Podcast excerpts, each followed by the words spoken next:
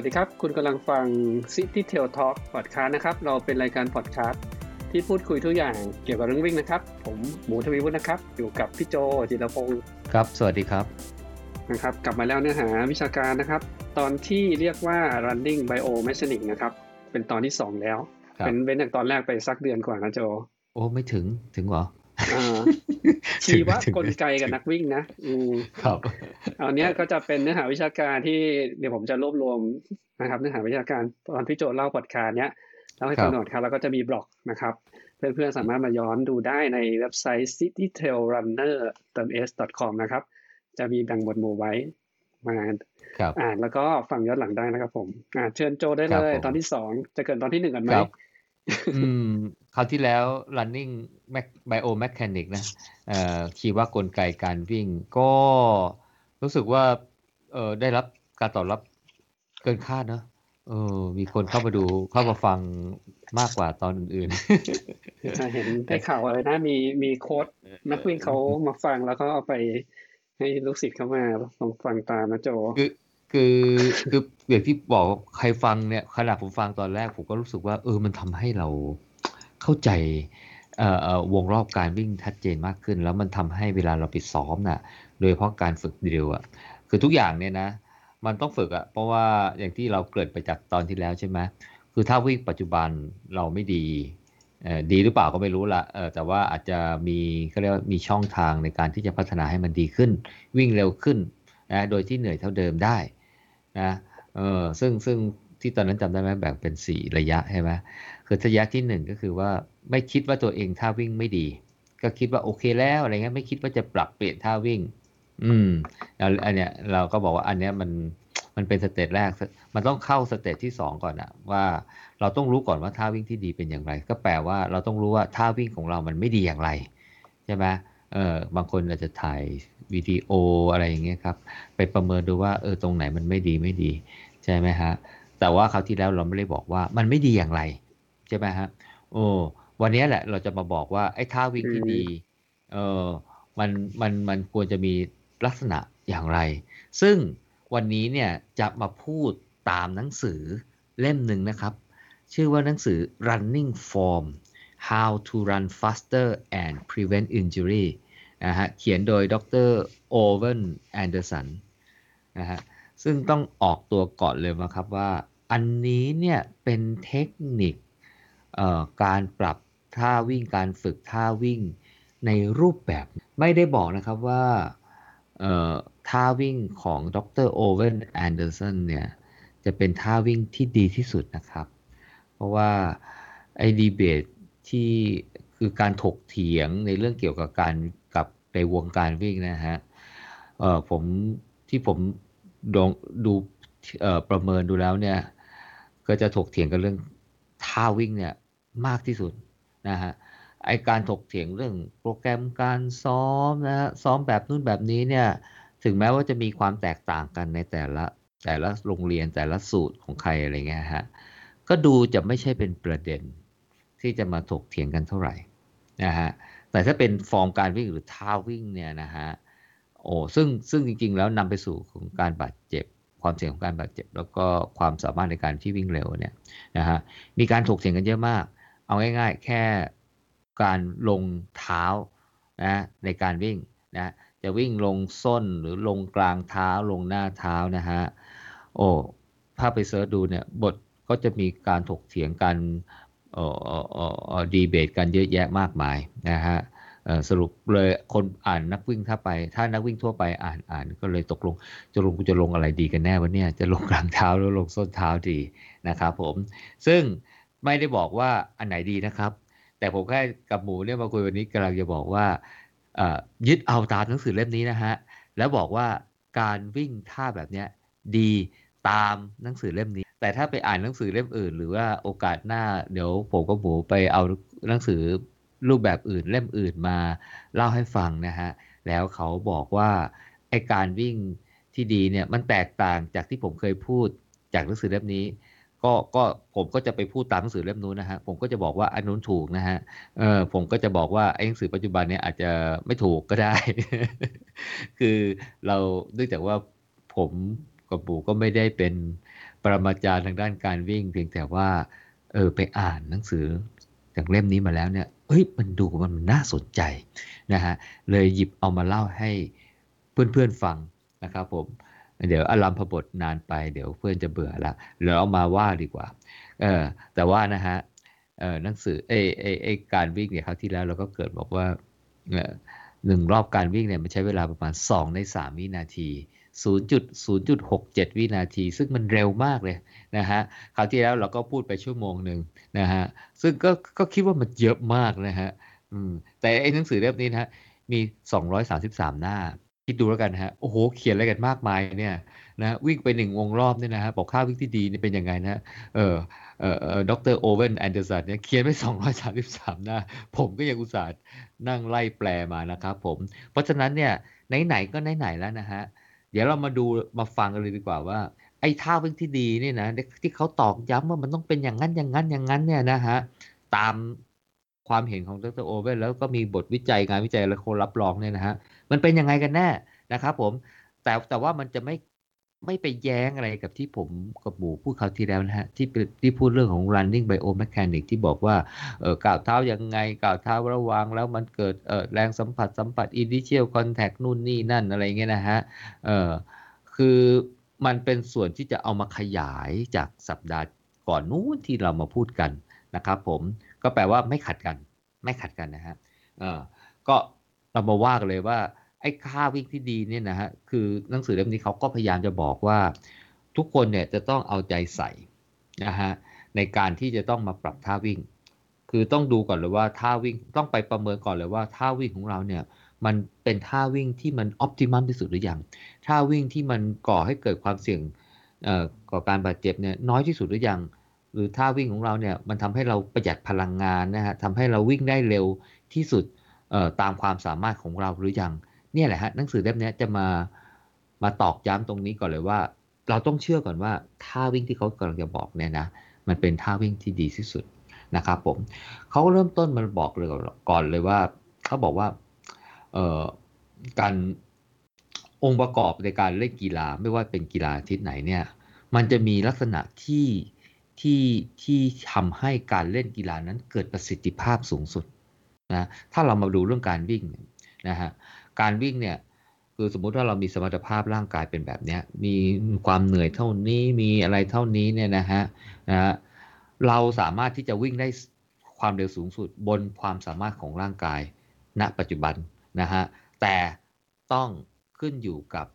ท่าทางที่เราไปวิ่งนะฮะอันนี้จะอยู่บนพื้นฐานว่าเราจะมี ท่าวิ่งที่ทำให้เราสามารถที่จะดึงเอาศักยภาพของความสามารถร่างกายเนี่ยออกมาแล้ววิ่งได้เร็วที่สุด แล้วถ้าเราไปซ้อมเนี่ยนะฮะเราก็ไปซ้อมเพื่อพัฒนาความสามารถของร่างกายนะบนท่าวิ่งที่ถูกต้องนะบนท่าวิ่งที่ดีที่สุดเนี่ยแล้วไปพัฒนาความสามารถร่างกายนั้นให้มันแข็งแรงขึ้น ให้มันหายใจดีขึ้นให้ V2 max สูงขึ้นให้เทสโคแลกเตสเทสโชดีขึ้น แล้วมันจะนำไปสู่การประสบความสำเร็จในการวิ่งของเรานะฮะเพราะฉะนั้นเนี่ยเขามาวางโจทย์ไว้เลยว่า การวิ่งด้วยท่าทางที่ดีสุดเนี่ยจะเป็นสิ่งแรกที่นักวิ่งที่ต้องการแสวงหา performance เนี่ยควรจะทำเป็นอย่างแรกนะฮะมิฉะนั้นแล้วเนี่ยการพัฒนาความสามารถอย่างอื่นเนี่ย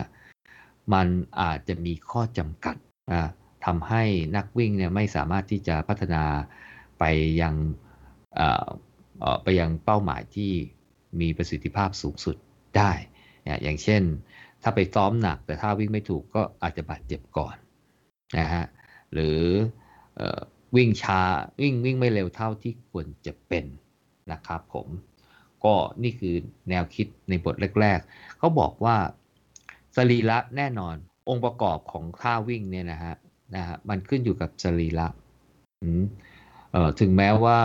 มันจะมีความแตกต่างกันนะทุกคนอาจจะมีท่าวิ่งที่มันไม่ได้เหมือนกันเป๊ะนะฮะเออแล้วก็ไม่ได้บอกว่าเอ้ยการไปลอกเรียนแบบท่าวิ่งของคนอื่นมันจะเป็นสิ่งที่ดีนะครับผมหรือว่าการฝึกอะไรการฝึกซ้อมในท่าวิ่งที่ที่มันอาจจะไม่ตรงกับสรีระของเราเนี่ยจะเป็นสิ่งที่ดี โดยบอกว่าท่าวิ่งนั้นถูกต้อง ราะฉะนั้นจริงๆแล้วเนี่ยเราต้องมาทำความเข้าใจว่าองค์ประกอบอะไรต่างหากที่จะทำให้การวิ่งนั้นเกิดประสิทธิภาพสูงสุดนะฮะเพราะว่าการวิ่งที่มีองค์ประกอบที่ถูกต้องเนี่ยมันจะทำให้ทุกย่างก้าวมันเกิดประสิทธิภาพสูงสุด เพราะว่าเวลาเราไปวิ่งหนึ่งรายการเนี่ยอย่างเช่นวิ่งมาราธอนเนี่ยอย่างน้อยต้องมี 4 0,000ถึง59,000นะฮะเพราะฉะนั้นเนี่ยถ้ามันมีประสิทธิภาพถ้ามันได้ ท่าวิ่งที่มันดีทุกย่างก้าวเนี่ยก็ย่อมหมายถึงเวลาที่เราสามารถทำได้ดีที่สุด อืม แล้วอีกอย่างหนึ่งเนี่ยออนอกจากท่าวิ่งที่มันอาจจะไม่เหมือนกันอันเกิดจากสรีระแล้วเนี่ยนะฮะในบางสภาพการเนี่ยนะฮะมันก็อาจจะทำให้ท่าวิ่งเนี่ยมันแตกต่างกันไป อย่างเช่นวิ่งขึ้นเนิน วิ่งลงเนิน ช่ไหมฮะ มันก็จะต่างจากการวิ่งทางราบนะฮะ ไม่ว่าจะเป็นจังหวะสวิงหรือการจังหวะสวีปหรือจังหวะอะไรก็ตามเนี่ยนะฮะ คือทุกสิ่งทุกอย่างเนี่ยมันก็จะทำให้มันมีความแตกต่างกัน เพียงแต่ว่าถ้าเราเข้าใจพื้นฐานของท่าวิ่งที่ดีเนี่ยนะฮะ แล้วเอาไปปรับใช้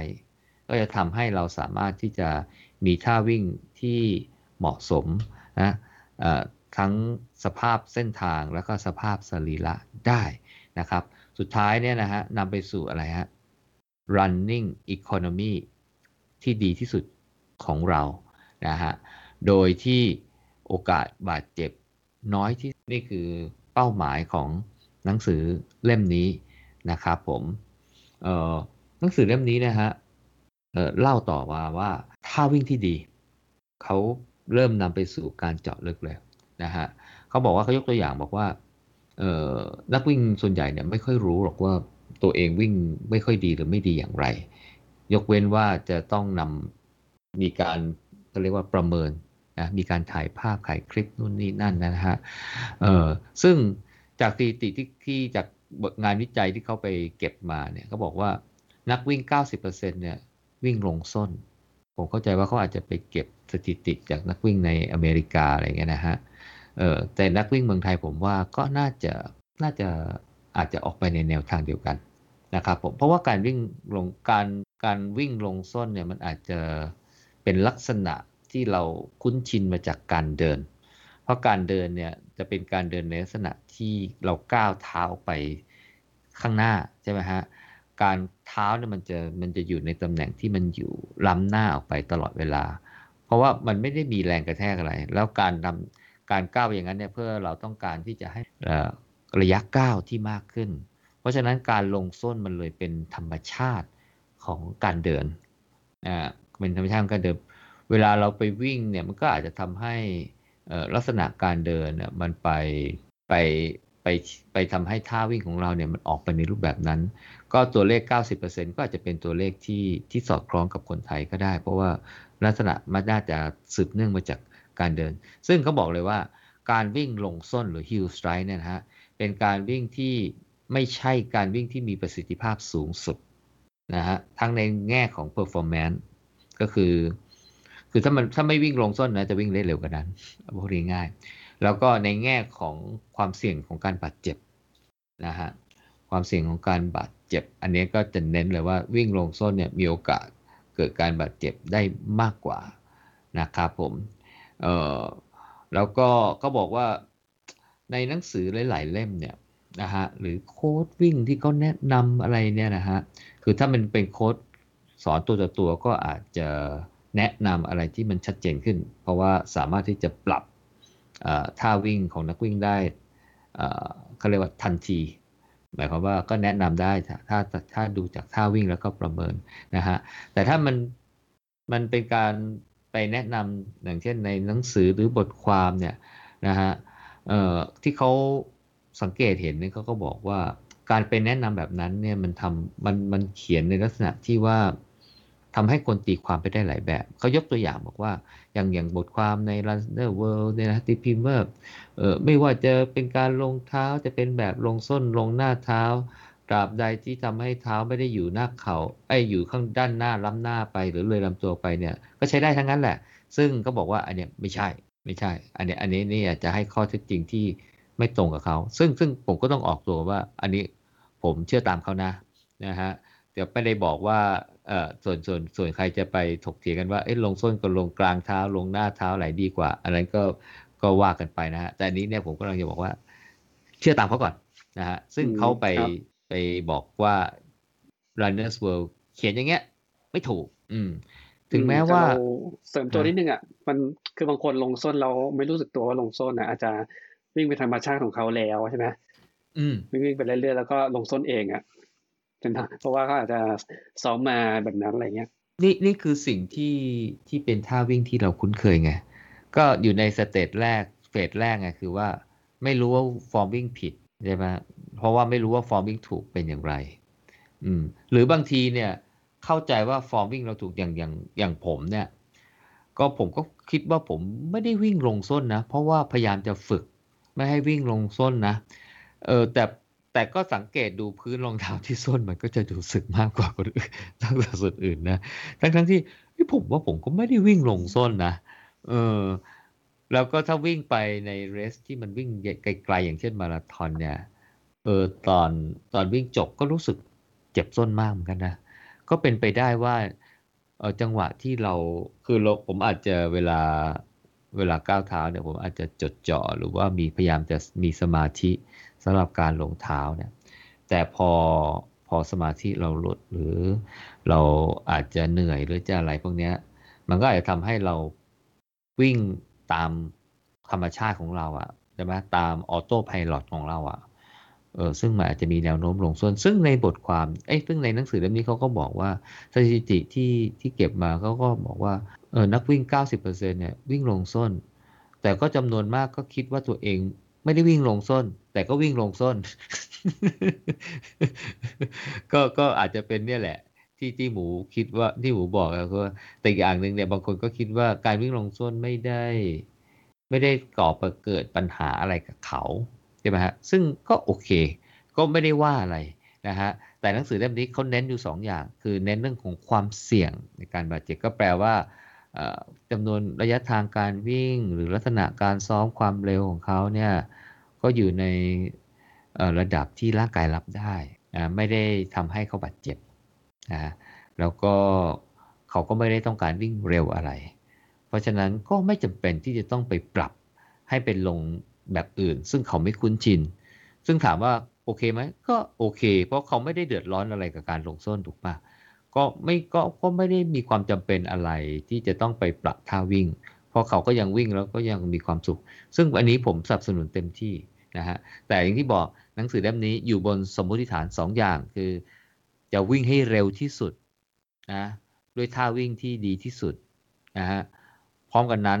ก็เกิดความเสี่ยงในการบาดเจ็บ น้อยที่สุด เพราะถ้ามีความเร็วความเสี่ยงในการบาดเจ็บก็จะตามมาก็จะเพิ่มขึ้น เพราะฉะนั้นถ้ามันทำให้เท่าที่ที่ถูกต้องตามที่เขาจะแนะนำเนี่ยนะฮะมันก็จะทำให้วิ่งเร็วด้วย แล้วก็ไม่เจ็บด้วย ไม่เจ็บเลยนี่ก็อาจจะพูดเกินจริงไปหน่อย สุดท้ายเนี่ยคือคือมันก็คงต้องเจ็บเนี่ยถ้าใช้มากเกินไป แต่ถ้าใช้แบบพอดีพอดีเนี่ย ก็โอเค ท่าวิ่งที่ถูกต้องก็ป้องกันไม่ให้บาดเจ็บ แต่ถ้าใช้มากเกินไปให้มันท่าวิ่งที่มันถูกต้องที่สุดยังไง มันก็ต้องเจ็บอยู่ดีนะเพราะมันจะเข้าข่ายใช้มากเกินไป ของมันก็ต้องเสื่อมมั่งพังมั่งถูกไหมฮะอืม เพราะฉะนั้นมันมันจะพูดในบริบทอันนี้มากกว่าแต่อย่างที่หมูยกบอกเล่าให้ฟังบอกว่าเขาบอกว่าเขาก็ไม่ได้เดือดร้อนอะไรเขาก็ไม่เจ็บ เพราะเขาไม่ได้วิ่งเร็ว เพราะเขาไม่ได้ต้องการเวลาอะไร เออเขาต้องการเพื่อสุขภาพ เออโอเคไม่ไม่ไม่ไม่ไม่ไม่ได้มีความจำเป็นอะไรที่จะต้องมาปรับท่าวิ่งตามแนวหนังสือเล่มนี้ อืม ตามแนวหนังสือเล่มนี้อ่าหนังสือเล่มนี้เนี่ยยังบอกอีกว่าไอ้การลงส้นเท้ากับกั้นหน้าเท้าเนี่ยถึงแม้ว่าจะมีงานวิจัยมาบอกว่าลงส้นเท้าอาจจะเจ็บเข่าลงหน้าเท้ากลางเท้าอาจจะเจ็บน่องเจ็บ ข้อเท้าอะไรอย่างเงี้ยก็ตามเนี่ยนะฮะแต่แต่จริง ๆ แล้วเนี่ยความเสี่ยงมันต่างกัน แล้วลักษณะการเจ็บเนี่ยมันก็ต่างกันด้วย อืมเออเขาบอกว่าอย่างนั้น อืม แล้วก็เขาก็ไปพัดพิงหนังสือลุงแจ็คที่ผมชื่นชอบเลยนะเออผมอ่านตรงนี้เนี่ยผมจะเลิกอ่านเลยนะก็บอกว่าแจ็คแดเนียลเนี่ยนะก็เขียนในหนังสือรันคือการเขียนเรื่องการลงเท้าในหนังสือ Daniel Running Formula เหมือนกัน อืมซึ่งผมก็จำได้ผมก็อ่านเจอนะฮะเออแสดงว่าเขาอ่านจริงเขาก็บอกว่าแจ็คแดเนียลเนี่ยเขาก็บอกว่าเฮ้ยจะลงส้นจะลงหน้าเท้าลงอะไรลงไปเถอะนะฮะเออถ้าวิ่งลงส้นเนี่ยก็ให้เวลาลงแล้วก็ให้ไล่จากส้นเท้าไปยังหน้าเท้าเหมือนเป็น rolling over ให้มันดูสมูทอะไรเงี้ยก็โอเคแล้วก็คงเข้าใจว่าก็คงจะทำให้ลดแรงกระแทกลงอะไรประมาณนี้แหละ เออเขาบอกว่าแล้วก็ แจ็คแดเนียลก็บรรยายว่าให้วิ่งวิ่งให้จินตนาการว่าเหมือนวิ่งบนฟองไข่อะไรเงี้ยเออวิ่งยังไงไม่ให้ไข่แตกอะไรเงี้ยเออให้วิ่งเบาๆเนี่ยเขาก็บอกว่ายิ่งเขียนอย่างนี้เนี่ยนะ มันยิ่งจินตนาการไปแตกต่างกันนะมันจะวิ่งยังไงวิ่งไม่ให้ไข่แตก แล้วคนหนึ่งแปลความอย่างหนึ่งอีกคนหนึ่งก็จะแปลความอีกอย่างหนึ่งแล้วสองคนนี้ก็อาจจะแปลความไม่เหมือนกันก็ได้ เออการสอนวิ่งอย่างเงี้ยก็ ก็ก็อาจจะไม่ไม่อาจจะทำให้คนคิดไม่เหมือนกัน หรือว่าตีความไม่เหมือนกันอย่างเงี้ย ซึ่งเขาบอกว่าแนวทางหนังสือของเขาเนี่ยจะไม่ใช่ ก็ต้องบอกเลยว่าถ้าจะวิ่งเนี่ยมันก็ต้องวิ่ง แบบเนี้ยแบบเนี้ยใครมาอ่านเนี่ยก็จะตีความเหมือนกัน อ่านี่เริ่มเริ่มเริ่มเขาเริ่มปูเข้าสู่ว่าวิธีที่เขาจะนำเสนอเนี่ยจะเป็นอย่างไร เพราะฉะนั้นเนี่ยในบทแรกเนี่ยเขาก็สรุปเลยว่า คุณต้องเชื่อเขาก่อน นะว่าการวิ่งลงส้นนี่ไม่ดีนะครับผม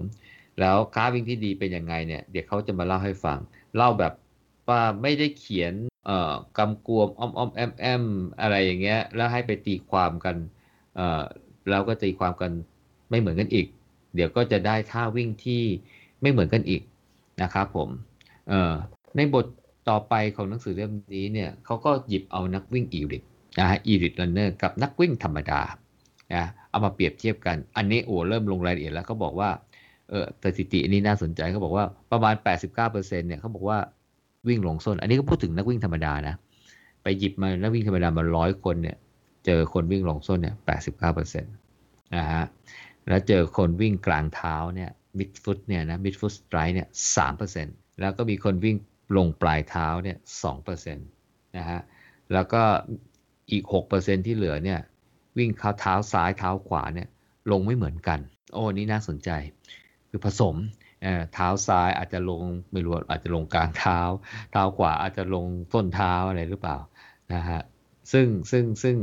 ซึ่งอันนี้แหละที่ทำให้บางคนเนี่ยอาจจะต้องกลับไปดูมั้งครับว่าไอ้ท่าวิ่งจริงของเราเนี่ยควรเป็นเอ้ยมันมันปัจจุบันเนี้ยมันเป็นอย่างไรอ่าฮะเขาก็มาตอกย้ำต่อว่า การวิ่งลงส้นเนี่ยทำไมเขาบอกว่าไม่ดีนะครับผม เพราะการวิ่งลงส้นเนี่ยนะฮะมันทำให้เกิดแรงกระแทกที่ก่อให้เกิดความล้าในระยะไกลนะครับเขาบอกว่าคนที่วิ่งลงส้นในระยะ ถ้าลงแข่งในระยะมาราธอนเนี่ยพอถึงที่กิโลเมตรที่ 32นะอะไรนะ ปีศาจกิโลเมตรที่ 35 กิโลเมตรที่ 32 ก็ประมาณใกล้ ๆ กันนะก็บอกว่าเออการลงส้นเนี่ยนะมันจะเริ่มลงหนักมากขึ้นไปอีกกว่าหนักขึ้นไปอีก นะฮะมากกว่าการท่าวิ่งที่ที่นักวิ่งคนนั้นเนี่ยวิ่งในกิโลเมตรที่ 10นะอันเกิดจากความล้าสะสมออพอมันลงเท้าหนักเนี่ยมันก็จะทำให้ยิ่งสูญเสียแรงสปริงจากเท้า นักวิ่งก็จะเหนื่อยมากขึ้นเออคือเหนื่อยมากขึ้นแล้วเนี่ยก็ยิ่งใช้พลังงานมากขึ้นจากการลงเท้าที่หนักขึ้นนะฮะแล้วก็สูญเสียแรงสปริงก็แปลว่าอาจจะมีแรงสะท้อนที่ทำให้ แรงกระแทกมากขึ้น เกิดการบาดเจ็บมากขึ้นขึ้นไปอีกนะครับเออก็โอ้ยไม่มีอะไรดีเลยการวิ่งลงส้นเนี่ยสำหรับดรโอเว่นนะครับสำหรับผมยังยังไม่ได้ไม่ได้คิดอย่างนั้น อันนี้ผมพูดตามดรโอเว่นนะฮะ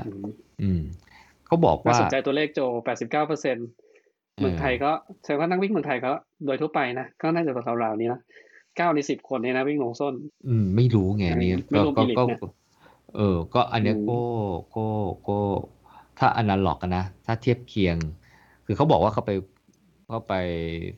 ไม่รู้ว่าทำวิจัยหรืออะไรกับนักวิ่งอเมริกาอเมริกันอะใช่ไหมอืม อืม ก็อย่างที่ผมเล่าตอนแรกอะผมก็ว่าผมลงปลายเท้านะ หรือค่อนมาทางกลางเท้านะเออแต่ไปพลิกดูเอ้ยรองเท้าไอ้ส้นมันก็สึกเงินไปผมก็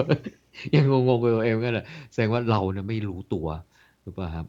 อืม แต่แต่เวลาเราถ่ายรูปเนี่ยผมผมก็เห็นบางจังหวะ ผมก็วิ่งหลงส้นเหมือนกันนะอืม อันนี้แหละที่จะทำให้ เออเราต้องกลับมาปรับว่าจะต้องทำอย่างไร เออในการที่จะปรับท่าวิ่งของเรา แต่ผมก็มีแนวโน้มที่จะเชื่อเขานะว่าวิ่งลงส้นไม่ดีนะ หลังจากที่อ่านอ่านมาแล้วนะเนี่ย เขาบอกว่าคราวนี้เนี่ย เรามาดูเรื่องของ performance เขาบอกว่า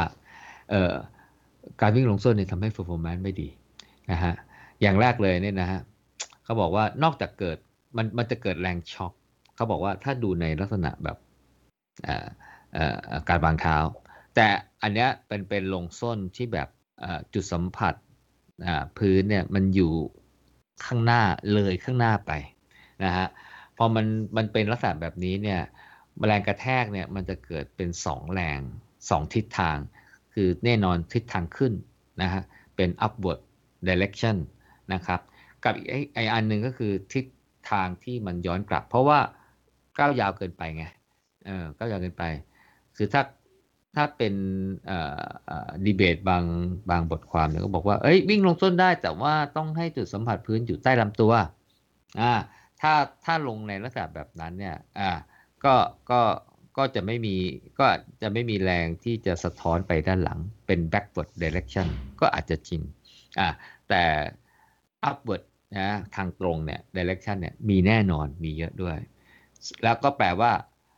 forward direction ไม่มี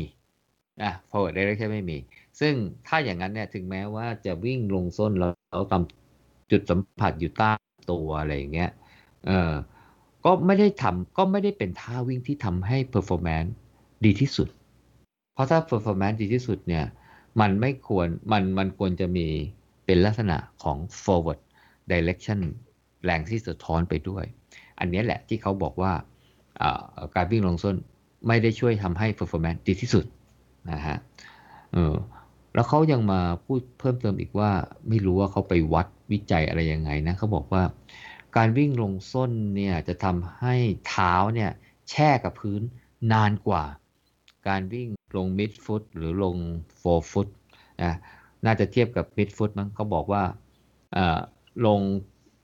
ลงแบบลงส้นเนี่ยทำให้แช่พื้นนานกว่า 17 มิลลิเซคันต่อ 9 17 มิลลิเซคันนี่เท่าไหร่เนี่ยเอ่อ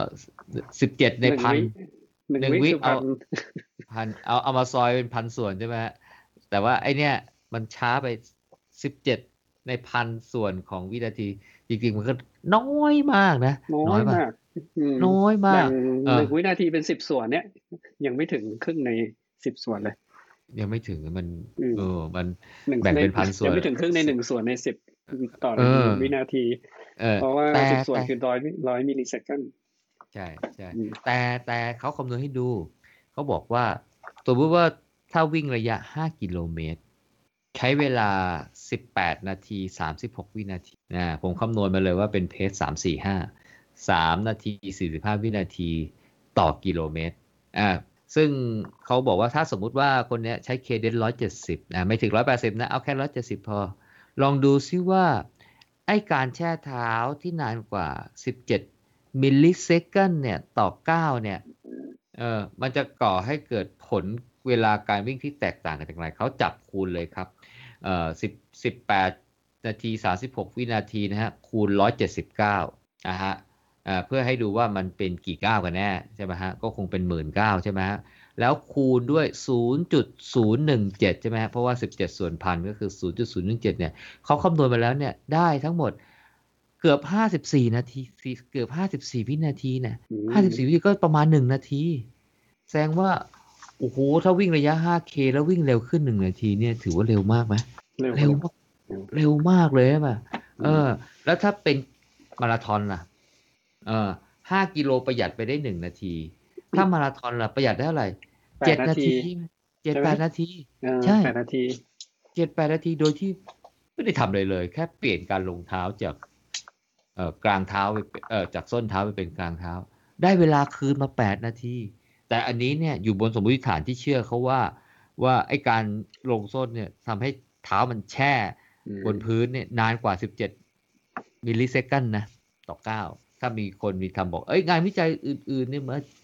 บอกว่าเอ้ยมันไม่ใช่หรอกไอ้นี่ตัวเลขมั่วอะอะอะดังนั้นก็อีกเรื่องหนึ่ง อันนี้อันนี้เชื่อเขาก่อนครับนะแต่ฮะตัวเลขอืมที่โจยกอย่างนี้คือค่อนข้างวิ่งเร็วมากนะ เพสสามจุดสี่ห้าเนาะถ้าเกิดวิ่งเร็ววิ่งสิเออถ้าเกิดถ้าวิ่งอันนี้แล้วกันถ้าเกิดว่าคนวิ่งช้ากว่าเนี้ยสมมติเพสห้าเพสหกอะมันก็ต้องได้เวลามากกว่านี้ดิใช่ไหมโอ้ยิ่งยิ่งยิ่งหนักไปใหญ่เลยใช่ไหมอืมเออ เวลาต่างกันระหว่างลงส้นกับลงกลางเท้านี่ก็จะต่างไปเยอะกว่านั้นอีก อืม ซึ่งซึ่งซึ่งซึ่งผมก็รู้สึกโอ้ดูดูดูแล้วนี่มันทำให้ ไอ้ไอ้ไอ้ที่เคยอ่านดีเบตมาว่าลงส้นลงกลางเท้าลงอะไรเนี่ย ผมก็เลยแน่เริ่มมีแนวโน้มว่าเฮ้ยยังไงลงส้นนี่ไม่ดีแน่ใช่ไหมมีมีหลายข้อแล้ว มีหลายข้อแล้ว แล้วเขาบอกว่าถ้าเราไปดูนักวิ่งเคนยาเคนยันเลยเขาบอกว่า what would Kenyan do ไปดูว่านักวิ่งเคนยาวิ่งยังไงเขาบอกว่านักวิ่งเคนยาเนี่ยแปดสิบกว่าเปอร์เซ็นต์วิ่งลงมิดฟุตวิ่งลงกลางเท้า เมื่อกี้นี้มีแค่สามเปอร์เซ็นต์เองใช่ไหม เออสำหรับคนทั่วไป โอ้โหนี่มันต่างกันมากเลย ถึงว่าเดี๋ยวทำไมเขาอีลิตจังเยอะจังเลยเคนยาเนี่ยใช่ไหมฮะ อืม ซึ่งซึ่งซึ่งมันก็ make sense ถูกปะเออมันก็ดูมันก็ดูมันก็ดู make sense นะว่า อืม คือในขณะคือบอกคือถามว่าเออเขาบอกว่า 80%วิ่งลงกลางเท้าก็แปลว่าอะไร ก็แปลว่าอาจจะมี 20%นักที่วิ่งลงส้นเท้า ก็ยังเป็นก็ก็ยังเป็นนักวิ่งเคนยาอยู่ แต่เขาอาจจะไม่ใช่แนวหน้าที่คาดถ้วยได้รางวัลก็ได้ อืม แต่ว่าส่วนใหญ่เนี่ยที่ที่ที่วิ่งเร็วๆเนี่ยเขาวิ่งมิดฟุต มันก็จะตอกย้ำว่าไอ้การการไม่ลงส้นเนี่ย มันน่าจะทำให้ performance มันดี ดีด้วยใช่ไหมแต่ถ้าใครจะยกแบบแลเคสนะเคสที่แบบว่าน้อยๆบอกว่าเฮ้ยคนนี้เขาก็วิ่งคงส้นแล้วเขาก็ได้ถ้วย แต่อันนั้นอาจจะไม่ใช่ตัวแทนของคนส่วนใหญ่ไงถามว่ามีไหมก็คงมีแหละ นักวิ่งเมืองไทยที่เป็นแนวหน้าแล้วเขาวิ่งลงส้นก็คงมีอาจจะมีหลายคนนะฮะแต่ถ้าเอานักวิ่งแนวหน้าเมืองไทยทั้งหมด มาดูว่าเขาวิ่งลงอันไหนเนี่ยเออการวิ่งลงส้นก็อาจจะเป็นคนจำนวนน้อยก็ได้นะ ใช่ไหมใช่ไหมเพราะว่าถ้ามันน่าจะอินไลน์กับไอ้หนังสือเล่มนี้ ซึ่งซึ่งซึ่งอย่างที่บอกเราเชื่อไอ้หนังสือเล่มนี้ก่อนนะถ้าไม่เชื่อก็อีกเรื่องหนึ่งก็บอกว่าเออแล้วก็นักวิ่งของเคนยาเนี่ยนะฮะ มันทำให้เห็นฟอร์มการวิ่งเนี่ยนะ ที่มันชัดเลยนะ ว่าไอ้ที่วิ่งดีๆเนี่ยมันมีลักษณะที่พิเศษอย่างไรนะครับเอ่ออย่างแรกเลยเนี่ยเขาให้ไปดูที่ลักษณะของเขาเรียกว่าการสวีปการกวาดเท้าอืมหนูหมูเข้าใจไหมสวีปหรือกวาดเท้านี่เป็นยังไง ก็ตอนตอนก้าวเหมือนการควงเท้าไงใช่ไหม เราก้าวแต่ละเท้าเนี่ยอืม คืออย่างนี้สวีปเนี่ยเขาหมายถึงตรงนี้เลยนะ ไม่ไม่หมายถึงตรงอื่นๆเลยเขาหมายถึงตรงนี้บอกว่าเท้าเคลื่อนไป เวลาเรากวาดเท้า เท้าจากด้านหลังใช่ไหมแทงเข่าไปด้านหน้าใช่ไหมเราก็เหมือนกับเราจะเตะเท้า สมมติว่าเป็นเท้าเท้าเท้าซ้ายแล้วกัน เราก็จะเตะเท้าซ้ายไปข้างหน้าใช่ไหมจังหวะที่เท้ามันอยู่ด้านหน้านะเคลื่อนที่ไปด้านหน้าปุ๊บแล้วมันก็หยุด ใช่ไหมแล้วมันก็เริ่มเคลื่อนกลับมาเป็นด้านหลัง จริงๆ มันไม่ได้หยุดหรอกเพียงว่ามันเริ่มเปลี่ยนทิศทางใช่ไหมแต่ถ้าเราดูภาพ slow motion แข้งเข้าไปข้างหน้าปุ๊บเท้าซ้ายมันก็จะกวาดเลยไปนิดนึงใช่ไหมฮะแล้วมันก็จะเปลี่ยนทิศจากไปข้างหน้า ย้อนกลับมาเพื่อ landing หรือวางกับพื้นนะ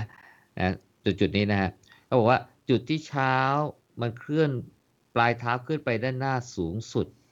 เออมากที่สุดมากที่สุดเนี่ยเออแล้วกำลังจะเคลื่อนกลับเนี่ยเขาบอกว่าจุดเนี้ยเขาเรียกว่าเป็นจุด still point หรือ zero point อืมความเร็วประมาณเป็นศูนย์นะแล้วก็เริ่มย้อนกลับเออเขาบอกว่าจุดเนี้ยจะเป็นจุดเอ่อจุดอ้างอิงอันแรกสำคัญยังไง เดี๋ยวมาว่าอีกทีหนึ่งแล้วพอเท้าเนี่ยเริ่มเคลื่อนที่กลับนะมันเริ่มที่กลับ แล้วมันก็มีทิศทางที่เคลื่อนที่ลงด้วยเป็น downward direction ใช่ไหมแล้วมันก็ย้อนหลังมาด้วย เป็น backward ด้วยนะแล้วเท้าก็สัมผัสพื้นอ่าเป็น initial contact อ่าลองจินตนาการไปด้วยกันนะเออระยะที่ห่างกันระหว่างปลายเท้าที่ไปไกลข้างหน้าสูงสุดนะแล้วกวาดเท้ามาจนกระทั่งเท้าแตะพื้นเนี่ย เขาเรียกว่าสวีปเขาเรียกว่าการกวาดเท้า เขาเรียกว่าการกวาดเท้าหรือการสวีปแต่ถ้าเราไปดูการวิ่งของเราเนี่ยมันมองกันไม่ทันเลยนะตึ๊งตึ๊งใช่ไหมเก้าวท้าไปหน้าปุ๊บมันมันก็ลงกระแทกตึกตึกตึกตึกตึกตึกมันมองกันไม่ทันอะแต่จังหวะนี้มันมีความสัมพันธ์อย่างไรเขาบอกว่าจังหวะนี้เนี่ยมันจะก่อให้เกิดพลังของการวิ่งนำไปสู่การวิ่งที่เร็วมากขึ้นได้ นะฮะโอ้น่าสนใจ เขาบอกว่าจุดที่เท้าเคลื่อนที่ไปข้างหน้าไกลสุดเนี่ยที่เราเรียกว่า steel point หรือ zero point เนี่ยนะฮะถ้าเราวัดมุมของหน้าแข้งกับพื้นนะครับ มุมของหน้าแข้งกับพื้นพื้นที่เราวิ่งเนี่ยนะฮะวัดได้เท่าไหร่นะครับผมแล้วลบออกไป 90 องศานะครับมุมนี้เนี่ยเขาเรียกว่าเป็น มุม maximum shank angle ก็คือมุมที่หน้าแข้งทำมุมสูงสุดนะในจังหวะที่เท้าเนี่ยอยู่ด้านหน้าสุด อันเนี้ยนะฮะเป็นมุมที่ 1 เราเรียกว่าเป็นมุม maximum shank angle หรือว่าตัวย่อในหนังสือนะฮะ MSA เดี๋ยวเราเดี๋ยวหมูจะทำเป็นบล็อกไปแปะไว้นะครับผม จังหวะที่2เนี่ยนะฮะดึงเท้ากลับมานะฮะมุมมันก็จะเริ่มแคบลงถูกปะอ่าจนกระทั่งเท้าเนี่ยไปแตะพื้น มุมพอจุดที่เท้าแตะพื้นปุ๊บเนี่ยนะฮะวัดมุมอีกทีหนึ่งคือวัดมุมหน้าแข้งนะฮะเมื่อเทียบกับพื้นนะขณะที่เท้าแตะพื้น จะเรียกมุมนี้ว่า shank ankle at touchdown ในหนังสือในเนี้ยเขาจะย่อว่าเป็น SAT shank ankle at touch touchdown นะฮะ มี 2 มุมนะฮะ มุมแรก maximum shank angle มุมที่ 2 shank angle at touchdown คนละจุดนะฮะ จุดแรกคือปลายเท้าไปอยู่ข้างหน้าสุด แล้วมันเริ่มดึงกลับมาจนกระทั่งแตะพื้นวัดอีกทีหนึ่งนะฮะที่ตรงจุดนี้เราเรียกเป็น initial contact นะฮะจำได้ไหม initial contact วัดมุมได้มุมวัดเหมือนกันเลย แต่มุมอันนี้จะเรียกว่าเป็น shank angle at touchdown นะครับเขาบอกว่านักวิ่ง elite เคนยาเนี่ยจะมี maximum shank angle เนี่ยนะฮะประมาณ 14 องศา 14 องศา วัดแล้วเนี่ยนะฮะวัดได้ 14 องศาก็คือวัดมุมหน้าแข้งกับพื้นแล้วลบออก 90 องศาเนี่ยจะเหลือเขาบอกว่าเหลือประมาณ 14 องศา บวกลบอาจจะ 13 15 อะไรเงี้ยเออ แต่เขาบอกว่าคนทั่วไปเนี่ยนะ ที่วิ่งลงส้นเนี่ยนะฮะ จะมี 18ถึง22 องศา โอ้โห กว้างมากเลย มันมันมันเลยทำให้เท้ามันล้ำไปข้างหน้าเยอะ มุมมันเลยทำองศาเยอะนะฮะเออแล้วมันเป็นมุมที่นักวิ่งทั่วไปทำแปลว่าอะไร แปลว่าไม่ใช่ท่าวิ่งที่ดีนะฮะอันแรกเลยเนี่ยก็คงอาจจะก่อให้เกิดการหลงส้นนี่แหละ แล้วอันที่สองก็คือไม่ใช่เป็นพาวิ่งทำให้เกิด performance เพราะนักวิ่งเคนยาไม่ทำ นักวิ่งเคนยามีมุมประมาณ 14 องศา อันนี้แหละที่หนังสือที่เขาพยายามจะบอกว่า เนี่ยแหละคือสิ่งที่เขาจะบอกให้นักวิ่งรู้ว่าถ้าวิ่งที่ดีเนี่ยนะมันมีความชัดเจนอย่างไหน เขาวัดเขาบอกโดยการผ่านการวัดมุม เพราะฉะนั้นเนี่ยคราวนี้เรารู้แล้วว่า เอ้ยถ้าวิ่งเราดีเหมือนเคนยาหรือยัง ไปถ่ายรูปฮะถ่ายคลิปวิดีโอฮะแล้วก็มาหยุดว่าจังหวะที่เท้าเราไปหน้าสุดเนี่ยไกลสุดเนี่ย แล้ววัดมุม maximum shank angle เนี่ยได้กี่องศา ถ้าได้ประมาณ 14 องศาบวกลบ 13 14 15 อะไรเงี้ยอาจจะเลยถึง 16 อะไรเงี้ยแปลว่าเฮ้ยเราเหมือนเคนยาแล้วเว้ยเออเราเหมือนเคนยาแล้วเว้ยเออเขาบอกว่ามุมประมาณนี้เนี่ยมันไม่ได้ก่อให้เกิดการก้าวเท้ามากเกินไปอืม14โจโจนับจากแกนฉากปะแกนตั้งหรือปะแกนนอนจริงๆมันคือมันคือแกนฉากกันแหละ แต่ว่าในหนังสือเนี่ย คือเขาให้วัดง่าย ๆ คือว่าเอามุมหน้าแข้งนะฮะวัดกับพื้นระนาบนะเสร็จแล้วเนี่ยลบออก 90 องศานะลบจริงๆมันก็คือมุมหน้าแข้งกับกับแกนตั้งฉากอืม ตั้งฉากอืมเนี่ยนี่คือสิ่งที่ที่ที่เขาบอกว่า เนี่ยแหละมันต้องได้ประมาณนี้นะฮะประมาณ 14 องศาถ้าถ้านึกภาพตามคือถ้า ถ้าเกิดขาเราลงไปตรงๆก็คือ90นะ ให้ให้คิดเป็นศูนย์นะ แล้วก็ช่วงที่เท้าเนี่ยลอยลอยไปไกลสุดใช่ไหมมันปลายเท้ามันจะยื่นไปเท่าไหร่ใช่ไหมจากเก้าสิบองศาใช่ไหมโจ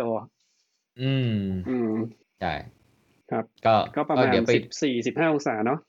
อ่าสิบสี่อ่าองศาบวกลบ อ่า เดี๋ยวไปใช่ไปไปดูในบล็อกนะฮะ เพื่อจะได้เห็นว่ามันวัดกันอย่างไงนะครับผม แล้วก็อ่ามุมที่ วัดวัดวัดวัดมุมเหมือนกันเลยนะฮะ แต่วัดในจังหวะที่เท้าสัมผัสพื้น แต่ว่าเราจะเรียกมุมนี้ว่า Shank Angle at Touchdown หรือ SAT SAT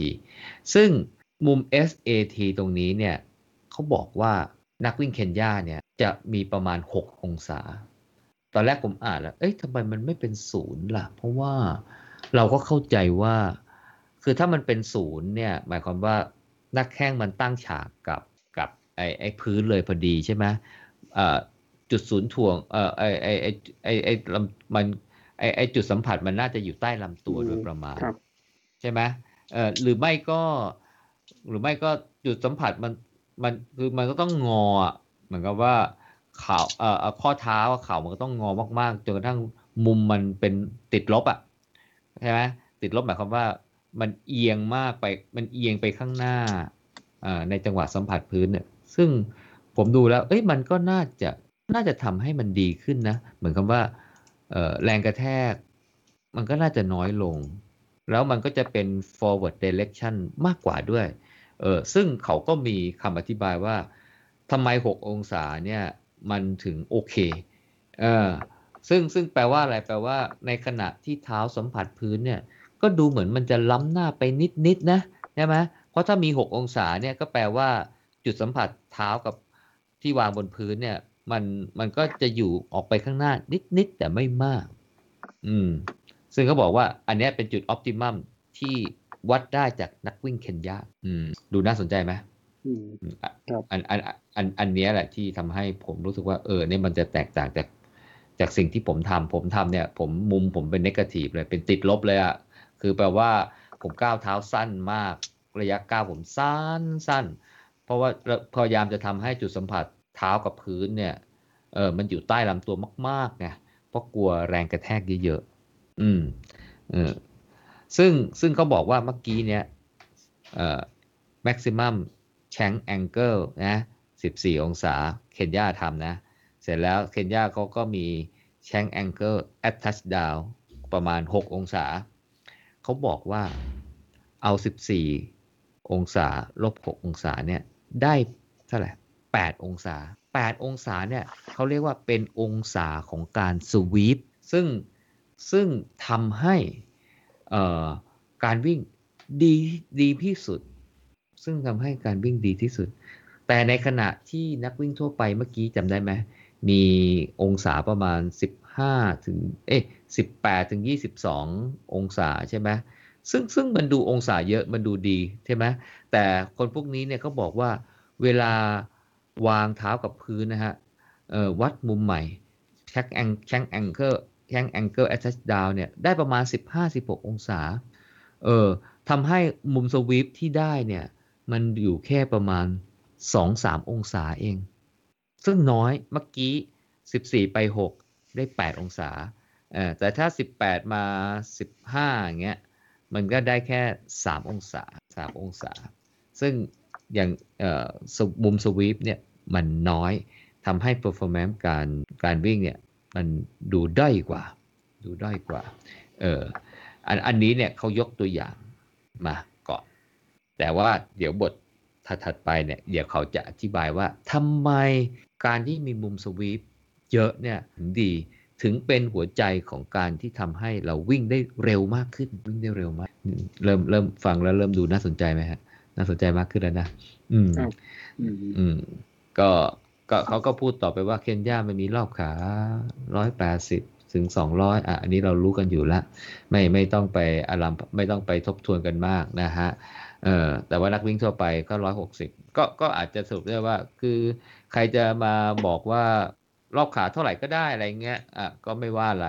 แต่เขาบอกว่าเคนย่ามันเป็นอย่างเงี้ย แล้วเคนเคนย่าวิ่งเร็วอะ แล้วแล้วการที่มีรอบขา180ถึง200อะไรโดยประมาณเนี่ย ก็ส่วนหนึ่งเนี่ยก็เกิดจากการที่เขาไม่ได้วิ่งลงโซนนะถ้าวิ่งลงโซนเนี่ย ก็ก็ก็จะไม่สามารถทำรอบขาได้ดีประมาณนี้ อืมอะแล้วเขาก็พูดต่อไปว่า เออ ยังไม่ได้ลงไอ้ไอ้ไอ้มุมนะเดี๋ยวมุมเนี่ยว่าไปอีกบทหนึ่งเขาก็พยายามเนื่องจากว่าพูดถึงเคนยาแล้วเนี่ยเขาบอกว่าเคนยานอกจากการวางทองวางเท้าแล้วเนี่ยเขาก็ตัวลำตัวตรงไม่ค่อมไม่แอนหลังไม่ค่อมหลังไม่แอนอะไรอย่างเงี้ยนะฮะลักษณะการเคลื่อนที่ก็ให้มันโน้มไปข้างหน้าเอียงไปข้างหน้าไม่มี ก็จะได้ เป็น forward movement อะไรอย่างนี้นู่นนี่นั่นอะไรก็ว่ากันไปนะครับผมอ่าก็เคนยาเป็นอย่างนั้นนะฮะก็เขาบอกว่าก็กลับมาคราวนี้ลองมาดูในรายละเอียดเลยว่าไอไอไอไอไอไอไอองค์ประกอบการวิ่งที่ที่ดีเนี่ยที่ทำให้ performance ดีที่สุด แล้วก็ความเสี่ยงของเอ่อเอ่อการบาดเจ็บเนี่ยน้อยที่สุดเนี่ยเขาเริ่มมาพูดแล้ว เขาบอกว่าหัวใจสำคัญอยู่ที่การวางเท้า การวางเท้าเพราะว่าการวางเท้าเนี่ยนะมันทำให้เกิดแรงกระแทกที่ว่านะครับคราวที่แล้วเราก็พูดใช่ไหมว่าเอ่อเอ่อไอไอ stance phase เนี่ยมันเป็นเฟสที่มีผลกับ performance แล้วก็ความเสี่ยงในการบาดเจ็บ ส่วน swing phase จะมีผลกับ performance อย่างเดียวนะฮะแต่อันเนี้ยเขามาเน้นหนักเลยว่า ตรงจุดที่เท้าวางกับพื้นนี่แหละ ที่มันจะทำให้ ไอ้ท่าวิ่งของเราเนี่ยเกิดประสิทธิภาพสูงที่สุดสำคัญที่สุดนะครับผมเเขาให้ดูเรื่องของทฤษฎีการชน collision dynamic อ่าคราวที่แล้วเราก็เกริ่นเกิดไปนะเออไอไอไอไอเวลาเท้าที่มันเกิดสัมผัสพื้นเนี่ยมันจะเกิดแรงกระแทกนะฮะเพราะว่าน้ำหนักตัวเราก็กดไปที่เท้านะฮะในขณะเดียวกันเนี่ยพื้นเท้าเราก็จะรับแรงสะท้อนจากพื้นมาเป็นแรงแรงสะท้อน ซึ่งเขาบอกว่าแรงพวกนี้แรงกระทบเท่ากับแรงกระแรงแรงแรงแรงกระแทกลงไปเนี่ยกับแรงที่มันดันขึ้นมาเนี่ยนะฮะแรงสะท้อนกลับขึ้นมาเนี่ยเขาบอกว่ามันก็เป็นไปตามกฎของนิวตันนะข้อที่3นะ third law of Newton law of action and reaction เพราะฉะนั้นเนี่ยคือถ้ามันมีแรงสะท้อนไปมีถ้ามีแรงกระแทกพื้นไปเท่าไหร่ มันก็จะมีแรงสะท้อนกลับไปเท่านั้น เพราะฉะนั้นเนี่ยถ้ามันสะท้อนกลับมาเนี่ยนะฮะแล้วมันสะท้อนแล้วมันเกิดโทษ มันก็จะทำให้การวิ่งไม่ดีอ่าแล้วทำยังไงไม่ให้มันเกิดโทษละ่ะเอ่อนอกจากไม่ให้เกิดโทษแล้วยังเกิดประโยชน์จากแรงสะท้อนกลับด้วย อันเนี้ยมันพูดผ่านมุมของเท้าที่สัมผัสพื้น มุมเท้าที่สัมผัสพื้น เเขาบอกว่า มุมเท้าที่สัมผัสพื้นนี่แหละ ที่ดีที่สุดก็ก็ไอ้หกองศา อืม แต่เขาก็จะมาอธิบายเพิ่มว่า แล้วถ้าเป็นศูนย์องศาเลยอะคือตั้งฉากกับพื้นเลยเนี่ย มันไม่ดีกว่าหรือ อืม ซึ่งซึ่งเขาบอกว่ามันไม่ดีกว่า เพราะว่าถ้าเท้าสัมผัสพื้นเนี่ยนะฮะแล้วเกิดมุมไอ้แชงแองเกิลแอ t ทัชดาวเป็น 90 องศาเนี่ย มันจะเกิดแรงที่จะไปด้านบนเป็นหลัก อืม มันจะเกิดแรงที่ไปด้านบนเป็นหลัก แต่จริง ๆ มันก็น่าจะมีแรงที่ไปด้านหน้าด้วยนะ เออ แต่เขาก็บอกว่ามันก็ไม่ใช่เป็นที่จุดที่ออพติมัม แล้วถ้ายิ่งเป็น เออเออเขาเรียกว่า negative angle อะ ก็คือเหมือนกับหน้าแข้งมันจะเหมือนกับเอียงไปข้างหน้าเนี่ย ก็ก็ดูน่าแปลกใจว่าดูจริง ๆ แล้วเนี่ย มันก็ดูเหมือนว่ามันน่าจะทำให้เกิดเป็น forward เอ่อเอ่อเอ่อ force มากกว่านะฮะแต่เขาบอกว่าจุดจุดที่มันเป็น negative c h a n g angle เนี่ยมันก็ไม่ดีกว่า 6 องศา เพราะ 6 องศาเนี่ยมันจะใช้ประโยชน์จากโมเมนตัมของของการวิ่งของเรานะฮะโมเมนตัมตรงจุดนี้เนี่ยอพอเท้าสัมผัสพื้นเนี่ยที่ที่มุมประมาณ 6 องศาเนี่ยนะฮะร่างกายมันก็จะเคลื่อนที่ไปนะฮะ เขาบอกว่าจุดนี้เนี่ยแรงที่กระแทกเนี่ยมันยังไม่มาก แล้วโมเมนตัมเนี่ยมันก็จะทำให้ร่างกายเนี่ยมันผ่านไอ้จุดนี้ไปเมื่อมุมหงศาก็จะลดลงเหลือศูนย์เหลืออะไรใช่ไหมฮะแล้วจะกลายเป็นมุมนกาทีฟที่มันเป็นแรงขักดันไปข้างหน้าเขาบอกว่าจริงๆแล้วเนี่ยทำที่ศูนย์องศาหรือทำที่เนกาทีฟได้ไหมคือในเชิงของแรงกระแทกเนี่ยอาจจะไม่ได้แตกต่างกัน แต่ในเชิงของระยะ9เนี่ยมันมีนัยะสำคัญ อย่างเช่น ถ้าเราทำมุม 6 องศากับทำมุม 0 องศาเนี่ยระยะก้าจะต่างกันกี่เซนเใช่ไหมผมก็ไม่รู้นะแต่ดีในหนังสือเนี่ยเขาไม่ได้ให้ตัวเลขมา สมมติว่าถ้าเราทำมุม 6 องศากับทำมุม 0 องศาเนี่ยแรงสะท้อนกลับเนี่ยไม่ได้มีความแตกต่างกัน แต่ระยะก้าเนี่ย สมมุติว่ามันต่างกันเซนเดียวสมมตินะผมก็พอดีหนังสือมันไม่ได้เขียนเอ่อว่าต่างกัน1เซนแล้วถ้าสมมุติว่าเราวิ่งมาราธอน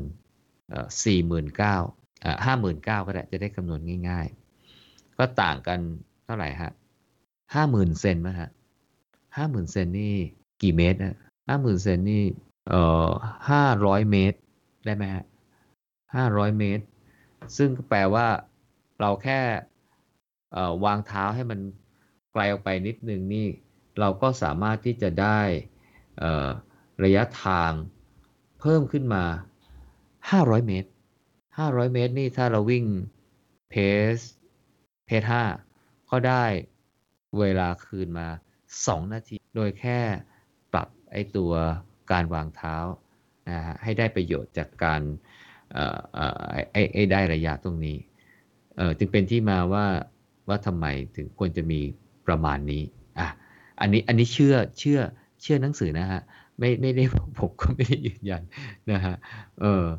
อะคราวนี้เขามาเจาะลึกทีละตัวเขาบอกว่าทำไม maximum shank angle เนี่ยควรจะมีประมาณ 14 องศา ก็บอกว่าเอ่อ maximum shank angle เนี่ยมันมันเป็นจังหวะที่ต่อเนื่องมาจาก swing phase จำได้ไหมฮะ swing phase คืออะไร คราวที่แล้วเราบอกว่าเราถ้าเรายืดสะโพกไปได้ไกลสุดแล้วมันก็จะมีแรงดึงกลับเหมือนหนังสติ๊กใช่ไหมฮะจะทำให้เข่าเนี่ยถูกแทงไปข้างหน้า เท้าด้านหลังมันก็จะวาดคืนมาด้านหน้าใช่ไหมฮะแล้วก็แล้วมันก็จะเคลื่อนไปอย่างด้านหน้า จนถึงจุด still point ก็คือเท้าที่เปลี่ยนทิศเป็นการดึงกลับ ที่เราบอกว่าอันนี้แหละที่เป็นแม็กซิมัม maximum shank angle เขาบอกว่ามุม maximum shank angle ที่เหมาะสมเนี่ยจะมีผลต่อระยะก้าวและก็รอบขาที่ดีที่สุดอ่าถ้า maximum shank angle มากไปเนี่ยอ่ามันก็จะทำให้ถึงแม้ว่าดูเหมือนว่าจะได้ระยะก้าวเยอะ แต่ว่ามันก็จะทำให้เกิดแรงสะท้อนไปด้านหลัง มันไม่ได้เป็น forward เอ่อ force direction เอ่อ forward direction force อะไรประมาณนี้นะฮะ ซึ่ง วิ่งไปวิ่งไปปุ๊บเนี่ยเขาบอกว่าจะส่งผลทำให้รอบขาลดลง อืม ระยะก้าวในอาจจะดีขึ้นแต่รอบขาลดลงก็ความเร็วก็แย่ลง performance ก็ไม่ดีนะฮะก็ไม่ดี อืม แล้วก็การที่จะมีมุมที่ที่เหมาะสมเนี่ยมันจะมีเขาเรียกว่าจะส่งผลทำให้ไอ้การดึงเท้ากลับเนี่ยมีประสิทธิภาพมากกว่า ดึงเท้ากลับมาอยู่ที่กลับมาแล้วก็วางบนเขาบอกว่าจะทำให้มันมีประสิทธิภาพมากกว่า หมายถึงอะไร หมายถึงว่าจะทำให้มีมุมกวาดหรือมุมสวีปเนี่ยสูงกว่าสูงกว่าการที่มี M maximum shank angle เนี่ยสูงสูง แล้วการที่มีมุมกว่าหรือมุมสวีปเนี่ยมากกว่าเนี่ยก็คือเมื่อกี้เราเอา M maximum shank angle ลบออกจาก shank angle at touchdown ใช่ไหมฮะ ส่วนต่างตัวเนี้ยเมื่อกี้บอกว่าเคนยาทำได้ 8 องศาเนี่ย ตัวเนี้ยเขาเรียกว่า reversal of swing นะฮะ คือการสวิงเท้าย้อนกลับ ซึ่ง การที่มีองศามาก ๆ ส่วนต่างตรงนี้มาก ๆ หรือ reversal of swing มาก ๆ เนี่ย มันจะก่อให้เกิดพลังงานจนที่เท้าสูงมาก อ่า เป็นพลังงานจนที่เท้าสูงมากก็คือ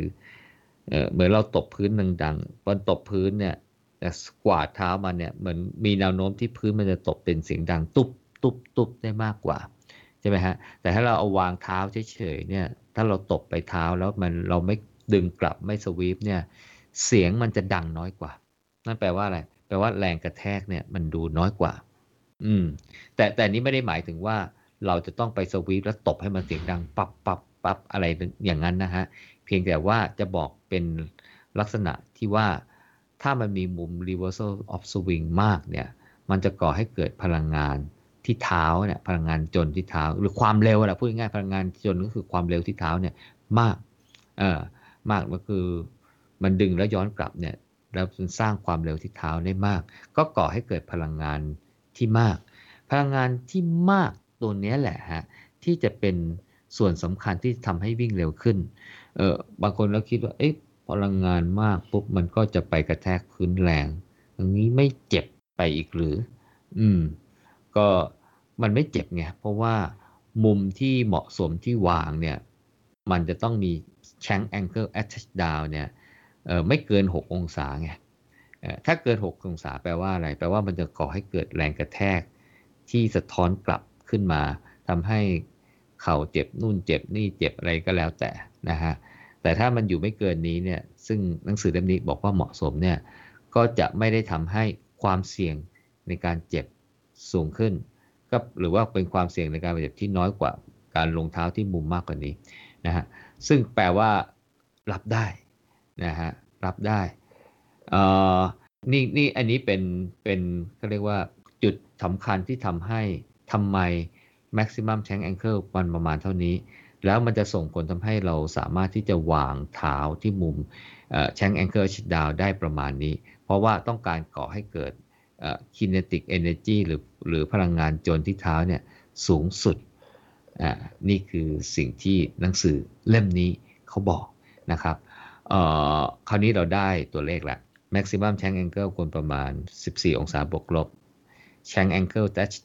at touchdown ไม่ไม่ควรเกิน 6 องศา แต่ผมว่าจะ 4-5 องศาอะไรเงี้ยก็คงคงอยู่ในในตัวเลขที่โอเค ไม่ได้แบบซีเรียสจะต้อง 6 เป๊ะ แล้ว tank angle at touchdown เนี่ยก็น่าจะ อยู่ในประมาณ 8 องศาบวกลบเนี่ยก็จะก่อให้เกิดประสิทธิภาพการวิ่งที่ดีที่สุดของอของนักวิ่งตามหนังสือเล่มนี้นะฮะตามหนังสือเล่มนี้อืมเออหนังสือเล่มนี้ว่าต่อว่าต่อบอกว่าไอ้ kinetic energy ที่เมื่อกี้เนี่ยผมบอกว่ามันก็คือความเร็วแหละจำได้ไหมพลังงานจนเท่ากับ1นึ่งสอง mv กำลังสองโอ้นี่เขา ออฟฟิสิกมาพูดเลยเออ v กำลังสองนี่คือ v คือความเร็วของเท้านะความเร็วของเท้าเนี่ยพอเท้าสัมผัสพื้นปุ๊บเนี่ยจำได้ไหมคราวที่แล้วเราบอกว่าจังหวะที่เท้าสัมผัสพื้นเนี่ยมันจะเข้าสู่เฟสคือเฟสอันนี้เรียกว่า initial contact ใช่ไหมฮะ แล้วมันก็จะเข้าสู่เฟสที่เป็น breaking หรือ abs และ add absorption จำได้ไหมฮะ คือเท้าแตะพื้นปุ๊บ เท้าจะเบรก จะร่างกายจะจะบังคับให้เท้าลดความเร็วลง เพื่อ control เอ่อร่างกายให้วิ่งได้อย่างสมดุล ใช่ไหมฮะในขณะเดียวกันเนี่ยมุมที่เท้าที่เหมาะสมเนี่ยมันก็จะเกิดการแอบซอร์ตัวพลังงานจำได้ไหมครับคราวที่แล้วเราพูดแอบซอร์โดยตัวที่ตัวตัวที่ที่ซึมซับพลังงาน ดูดซับพลังงานก็คือเอ็นร้อยหวายกับ เอ็นใต้ฝ่าเท้าพังผืดใต้ฝ่าเท้าอ่าเพื่ออะไรเพื่อเราจะใช้พลังงานนะที่ซึมซับตรงเฟสนี้เนี่ยนะเมื่อเข้าสู่เขาเรียกว่าจังหวะถีบส่งอะ propulsion phase เนี่ยเออมันก็จะได้ถีบร่างกายให้พุ่งไปข้างหน้านะซึ่งทำให้เราวิ่งได้เร็วขึ้น เพราะฉะนั้นเนี่ย หนึ่งส่วนสอง mv กำลังสอง kinetic energy เนี่ยมันจะมีมากก็ความเร็วเท้าต้องมาก ความเร็วเท้ามากก็ขึ้นอยู่กับไอ้ reversal of swing เนี่ยก็คือส่วนต่างระหว่าง maximum shank angle หรือ MSA ลบด้วย shank angle at touchdown หรือ SAT ก็ถ้าความเร็วมันได้มากเท่าไหร่ ก็จะทำให้แรงแร แรงที่ตกกระทบเนี่ยมันมากเท่านั้น แต่แรงที่ตกกระทบที่มันมากเนี่ยไม่ได้ส่งผ่านไปเป็นแรงกระแทก แต่ส่งผ่านมาเป็นแรงที่ถูกดูดซึมเข้าไป ดูดซับเข้าไปที่เอ็นร้อยหวายแล้วก็เอ็นใต้ฝ่าเท้าเนี่ยเพื่อจะเป็นแรงที่ถีบส่งในของร่างไอของนักวิ่งเป็นจังหวะถัดๆไปนะครับผมเขาบอกว่าเนี่ยถ้าไปดูยูเซนโบเนี่ยนะฮะเขาบอกว่าเขาวัด reversal of swing เนี่ยนะ ได้ถึง 21 องศา แต่นั่นเป็นนักวิ่งระยะสั้น ไม่ใช่นักวิ่งระยะไกลนะฮะเพราะว่าฟอร์มการวิ่งที่ทำให้เกิด reversal of swing เนี่ยถึง 20 องศาเนี่ยคือถ้าทำในนักวิ่งระยะไกลมันคงวิ่งได้แป๊บเดียว มันคงวิ่งอะไรเงี้ยไม่ได้แต่กำลังจะบอกว่าองศายิ่งมากเนี่ยแหละมันจะยิ่งทำให้เกิดแรงระเบิดในการแรงถีบในการที่จะพุ่งไปข้างหน้าได้มาก อันหมายถึง ความเร็วที่มากขึ้นมากขึ้น เพราะฉะนั้นหัวใจก็อยู่ที่ว่าจะทำยังไงให้ reversal of swing เนี่ยมันมีความเหมาะสมนะเหมาะสมยังไง เหมาะสมก็คือว่าสร้างแรงสร้างความเร็วของเท้า แล้วก็ส่งผ่านไปเป็นแรงที่สะสมในที่ที่เท้าของเราที่เอ็นร้อยหวาของเรา พร้อมที่จะดันไปข้างหน้านะครับผมก็ได้ตัวเลขมา 3 ตัวแล้ว เขายังบอกอีกว่า ตัวเลขอันนี้เนี่ยนะเราต้องมาดูอีกตัวหนึ่งเขาเรียกว่าเมื่อกี้ reversal of swing เนี่ยเขาใช้ตัวย่อว่า ROS ROS reversal of swing นะฮะเขาบอกว่าถ้าเราเอาตัว reversal of swing เนี่ยหรือ ROS เนี่ยหารด้วย maximum shank angle เขาบอกว่าเราจะได้สัดส่วนตัวหนึ่งที่ใช้เป็นไกด์ไลน์ในการบอกว่าถ้าได้สัดส่วนตรงนี้แหละ แปลว่า นักวิ่งสามารถสร้าง kinetic energy ที่เท้าเนี่ยที่ดีที่สุดอ่าเขาบอกว่าอย่างเช่นเมื่อกี้เนี้ยได้ประมาณเท่าไหร่นะ reversal of swing 8 อันนี้นักวิ่งเคนยาใช่ไหมได้ 8 องศาใช่ไหมหารด้วย maximum shank angle เอ่อ14 องศาเอ่อก็ได้ประมาณสัก 60% 0.6ของมัน60%เขาบอกว่าไอ้ตัวเลขอันนี้แหละ ที่จะเทียบเคียงว่าถ้าบางคนเนี่ย maximum shank angle มันอาจจะไม่ใช่ 14ไงถ้าเป็นนักวิ่งระยะสั้นมันอาจจะมากกว่า 14 อาจจะเป็น 18 หรือเป็นอะไรอย่างเงี้ยนะฮะ เพราะว่าความเร็วมันสูง แล้ว reversal ของเขาอาจจะสูงกว่าอ่อเอ่อเอ่อนั่นกว่าเขาบอกว่าเนี่ยก็จะช่วยก็เอ้ย reversal swing เขาอาจจะได้ดีกว่า ก็เขาบอกว่านี่คือบอลพาร์คนักวิ่ง ระยะไกลก็อาจจะอยู่ประมาณเนี่ย เมื่อกี้ผมคำนวณได้57% 57% 60%น่าจะ optimum แต่ถ้าเป็นนักวิ่งระยะเร็วเนี่ยก็อาจจะมีตัวเลขอะไรที่ที่ที่ดีกว่านี้นะครับผมเขาบอกว่านักวิ่งทั่วไปนะเมื่อกี้เนี่ยเขาบอกว่ามี reversal of swing เนี่ยประมาณ 2-3 องศาใช่ไหมแล้วก็มี maximum shank angle ประมาณ 18 องศา ถ้าเราเอา 2 องศาหารด้วย 18 องศาเนี่ยมันจะได้ประมาณ 11%เองก็แปลว่าประสิทธิภาพในการวิ่งเนี่ยน้อยกว่านักวิ่งเคนยาเนี่ยเมื่อกี้นี่เคนยาประมาณ 60%อันนี้ได้ 11%โอต่างกันต้อง 50%นะอันเนี้ยเขาบอกว่าอันนี้จะเป็นตัวเลขที่ใช้เทียบเคียงประสิทธิภาพของท่าวิ่งของเรา เพราะฉะนั้นพอเราได้ตัวเลขนี้ปุ๊บคราวนี้เนี่ยไปถ่ายคลิปท่าวิ่งของเราเลย เดี๋ยวเราลองวัดดูซิว่า maximum shank angle ของเรากี่องศาshank angle at touchdown ของเรากี่องศา จับลบกันได้ reversal of swing นะฮะกี่องศา เอา reversal of swing หารด้วย maximum shank angle ดูซิว่าได้กี่เปอร์เซ็นต์ถ้าได้ใกล้เคียง 60%ก็โอ้แปลว่าท่าวิ่งของเราเนี่ยมันค่อนข้างดี ค่อนข้าง optimum นะครับ ก็อันนี้คือไอเดีย ไอเดียโดยประมาณนะครับผมเอ่อก็ก็บอกว่าบางงานวิจัยบอกว่าบางคนทำได้ถึง 70ถึง75 องศาเลย ก็เป็นไปได้ว่าว่าเนี่ยอาจจะเป็นตัวเลขที่อาจจะมีนักวิ่งที่ทำได้ แต่ก็อาจจะไม่ได้เหมาะสมสำหรับนักวิ่งระยะไกลมั้งอืมเพราะว่าตัวเลขมันคงจะเยอะมากเลยก้าวเกอร์อะไร reverse อะไรกันเยอะแยะขนาดนั้นนะครับผมอาจจะเหมาะสมสำหรับนักวิ่งระยะไกลนะครับผม ก็ภาพรวมของของเอเอเออ๋อมันมีอีกตัวหนึ่งอ่าเมื่อกี้เรามี maximum shank angle shank angle at touchdown มี reversal of swing แล้วก็มีสัดส่วน reversal of swing หารด้วย maximum shank angle นะครับผมอ่ามันมีอีกตัวหนึ่งที่น่าสนใจ เขาเรียกว่า foot angle at touchdown ตัวย่อเป็น FAT FAT เนี่ยนะครับผม foot angle h down คราวนี้เขาจะมาวัดดูแล้วให้วัดไอ้ไอ้ไอ้ไอ้เท้าของเราอะเท้าของเราเนี่ยเวลาแตะพื้นเนี่ยแตะพื้นนะฮะเวลาแตะพื้นเนี่ยถ้าเราลงส้นเท้านะฮะเอ่อเท้ามันก็จะแงนแงนใช่ไหมเออเขาให้วัดมุมที่มันแงนอะกับพื้นเนี่ย ถ้ามันมีองศาที่เป็นบวกก็แปลว่าเราวิ่งลงส้น ซึ่งไม่ดี เพราะฉะนั้น foot angle at touchdown เนี่ย ไม่ควรจะเป็นบวก อืม แต่ถ้าเราลงด้วยปลายเท้าเนี่ยมุมมันก็จะเอียงเอียงไปข้างหน้าใช่ไหมไม่ได้แหงนมุมมันทิ่มลง มุมเนี่ยก็จะติดลบนะครับผม ซึ่งก็อาจจะไม่ดีสำหรับนักวิ่งระยะไกล นะครับ เพราะฉะนั้น foot angle attach down เนี่ยควรจะเเป็นศูนย์องศาก็คือหน้าเท้าก็สัมผัสเต็มหน้าเท้าขณะสัมผัสพื้น ซึ่งตรงนี้เนี่ยเเขาก็วัดในจังหวะที่ที่ที่เท้าเนี่ยไปอยู่จุดที่เราเรียก steel point เมื่อกี้เนี่ยที่เราจะวัด maximum shank angle เนี่ยนะครับ ก็คือ จังหวะที่เท้าเนี่ยไปอยู่ด้านหน้าสูงสุดเนี่ยมุมของเท้าเนี่ยก็ควรจะขนานพื้นน่ะหรือว่าประมาณศูนย์องศา หรือไม่ก็ต้องเป็นติดลบอะ่ะก็คือทิ่มลงอะ่ะไม่ควรจะแหงนขึ้น ถึงแม้ว่าตรงจุดนั้นไม่ได้สัมผัสพื้น อืม ก็แปลว่าเราก็ต้องควบคุมละว่าไม่ให้ปลายเท้าเนี่ยมันเชิด อืม ซึ่ง ซึ่งซึ่งตรงตรงมุมตรงนี้เนี่ย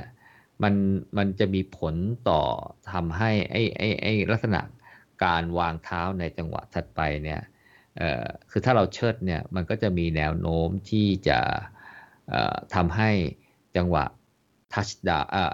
initial contact เนี่ยเราลงส้นได้ เพราะฉะนั้นเนี่ยก็ต้องบังคับไม่ให้มุมเนี่ยมันแงนตั้งแต่การเคลื่อนที่ไปข้างหน้า แล้วก็จังหวะที่แตะพื้น แต่หนังสือเล่มเนี้ย เน้นตรงจังหวะที่แตะพื้นว่าต้องวัดมุม เพราะฉะนั้นก็คือมันเน้นที่ว่าไม่ให้มันลงส้นอะ คือไม่ให้มันแหงนถ้ามันแหงนแล้ววัดมุมได้เป็นบวก ก็แปลว่าลงส้นซึ่งควรปรับปรุงเท่านั้นเอง ก็ภาพรวมของบทเนี้ยน่าจะประมาณนี้ก็คือมาแนะนำมุมต่างๆ ให้นักวิ่งไปวัดดูนะครับผม ครับ ถ้าฟังไม่ทันนะครับนึกภาพตามไม่ออกก็อย่าลืมมันอ่าน แล้วก็ดูภาพประกอบในบล็อกนะครับอืมอืมครับผม ก็หมูจำได้ไหมมุมอะไรบ้าง MSA MSA maximum tank angle เออแล้วก็ MSA เนี่ยในภาพเขามีประกอบด้วยนะ ถ้าลงส้นเนี่ยไอ้ค่ามุมเนี่ยมันจะเยอะกว่าคนลงกลางเท้านะฮะ อืม แล้วก็ shank angle attach down มุมของหน้าแข้งขณะที่เท้าแตะพื้นอ่าแล้วก็ reversal of swing เอามาลบกันนะฮะ แล้วก็ reversal of swing หารด้วย MSA เพื่อดูประสิทธิภาพการวิ่ง แล้วก็แนะนำอันสุดท้ายก็คือให้ให้ดู foot angle at touchdown ด้วยก็คือมุมที่เท้ากำลังแตะพื้น คือถ้ามันแหงน เป็นบวกก็แสดงว่าตรงส้นแล้วความสำคัญของการที่มีไอ้ reversal of swing เยอะๆเนี่ยเพราะว่ามันจะก่อให้เกิดความเร็วที่เท้าใช่ไหมความเร็วที่เท้าเนี่ยก็จะทำให้เกิด kinetic energy หรือพลังงานจนมากนะครับ เวลาสัมผัสพื้นเนี่ยมันก็จะดูดซับ ตอนนั้นเราใช้ศัพท์ บทความนั้นมันใช้ศัพท์ดูดซับจากแรงใช่ไหมเป็น elastic energy ใช่ไหมแสดงว่ามันเปลี่ยนจาก kinetic energy นะก็คือพลังงานที่เกิดจากความเร็วของเท้าเนี่ยอันเกิดจากการสวีปเนี่ยนะกลายไปเป็น elastic energy สะสมที่เอ็นร้อยหวายแล้วก็ฝ่าเท้า เพื่อจะถีบส่งเราในจังหวะ propulsion phase ถีบส่งไปนะครับ ก็เปลี่ยนพลังงานจนให้เป็นพลังงานสักมา elastic energy แล้วก็เพื่อจะเป็นพลังงานจนอีกรอบหนึ่งในจังหวะถีบส่ง อืม ครับผม ก็โดยประมาณประมาณนี้ หนังสือเล่มนี้ก็เขียนวกวนดีไหมเนี่ยผมก็ข้ามๆไปนะเนี่ย แต่ผมก็แปลหมดนะ ก็วนไปวนมาอยู่ตรงนี้แหละครับ ครับ อืม ก็เดี๋ยวถัดไป เดี๋ยวเรา เอ่อมาแนะนำว่าจะวัดกันยังไงดี อันนี้ลงรายละเอียดเลยให้ไปดาวน์โหลดแอปอันนู้นนี้มาเข้าเว็บอันนู้นอันนี้ ซึ่งผมก็ยังไม่เคยลองดูนะฮะ แต่ก็จะพูดไปลองดูแล้วก็ไปวัดวัด วัดยังไงอะไรยังไงนะฮะ เสร็จแล้วก็จะมาแนะนำรู้แล้วว่าของอที่มันดีเป็นอย่างนี้อย่างนี้เอ่อเอ่อแล้วเราจะไปทำไงให้มันเป็นอย่างนั้นใช่ไหมถ้าฮะจะวัดตามนี้ผมว่าต้อง ต้องให้เพื่อนถ่ายวิดีโอให้นะตอนวิ่งก็คือถ่ายเราเราวิ่งแล้วก็ให้เพื่อนถ่ายข้างด้านข้างนะครับ ให้ให้เห็นด้านข้างอืมเราต้องถ่ายวิดีโอนะ แล้วก็ตอนตอนเอามาดูอะก็ค่อยสโลว์แล้วก็วัดมุม ใช่ แต่เขาแนะนำว่าเออมันมีแอปแอปอะไรที่มันเป็นวัดได้ ซึ่งผมก็ยังไม่ได้ดาวน์โหลดมาเลยนะเนี่ยโอ้เดี๋ยวเดี๋ยวลองดูอืมแต่ผมไม่แน่ใจครับว่ามันยังมีแอปพวกนี้หลเองอเหลืพูอดอถึยู่งหแอรือปเปแล้วล่านึกถึงอันเนี้ยโจโจใช้ไอ้นี่ใช่ไหมฟุตพอดอะ ไม่ได้ใช้แล้ว เพราะว่ามันอ๋อหายไปผมก็เลยสงสัยฟุตพอดเนี่ยมันสามารถวัด วัดได้เนี่ยวัดมันวัดการลงส้นได้ถูกไหมออกวัดได้วัดได้อ่ามัมันจะบอกว่ากี่เปอร์เซ็นต์นะ แต่มันไม่ได้บอกว่าลงในเออลงมุมไหนเอ่อลงลงอืมตรงจังหวะไหน ลงตรงกิโลเมตรแรกกิโลเมตรหลังอะไรนะ เออเอ้นั้นผมซื้อ Milestone Pod มันรายงานอย่างนี้ ไม่รู้ว่าของยี่ห้ออื่นมันมันวัดละเอียดแบบว่า เอ้ยต้นช่วงกิโลเมตรไหนเราลงส้นช่วงกิโลเมตรไหนเราลงเอ่อกลางเท้า เอออันนั้นอันนี้ไม่ทราบนะ อืม แต่มันบอกให้เป็นเปอร์เซ็นต์ว่า ว่าลงส้นกี่เปอร์เซ็นต์ลงหน้าเท้ากี่เปอร์เซ็นต์ลงกลางเท้ากี่เปอร์เซ็นต์อะไรเงี้ยครับ อืม ก็โดยประมาณก็ทำให้เห็นภาพชัดนะ ว่าท่าวิ่งที่ดีเป็นอย่างไร อืมครับ อืม ครับผม เดี๋ยวคราวหน้ามาอย่ลืต่อว่ากัอ่านนใหบม่อกทบทวนนะครับ ผมว่าถ้าถ้าฟังเนี่ยอาจจะนึกภาพตาม อ่าไม่ทันอืมแล้วก็มันมีตัวเลขด้วยนะครับ อืม ครับผม ครับได้ตัวภาพประกอบเดี๋ยว จะมีอธิใส่คำอธิบายเข้าไปด้วยนะฮะครับผม ครับอ่าอืมโอเคเป็นโสดที่หนึ่งร้อยสี่สิบนะครับครับตอนผที่มสองของอ่า biomechanics สำหรับนักวิ่งนะครับรอก็ติดตามในตอนที่สามต่อไปนะครับครับผม EP นี้ก็ประมาณนี้นะโจ ใช่แล้วครับผมครับโอโอเคเคครัเพื่อนบๆสามารถฟังพอดแคสต์ City Tail Talk นะครับ โดยการค้นหาในแอป Spotify นะครับ Google Podcast Podbean นะครับ หรือว่าจะค้นใน YouTube ก็ได้นะครับ หรือว่าค้นใน Google เลยก็ได้ถ้าเกิดยังไม่เคยฟังพอดแคสต์นะครับค้นคำว่า City Tail Talk นะครับ มันก็จะขึ้นตอนล่าสุดขึ้นมานะครับ แล้วก็ครับอย่าลืมฟังเนื้ออ่ามาอ่านเนื้อหาประกอบใน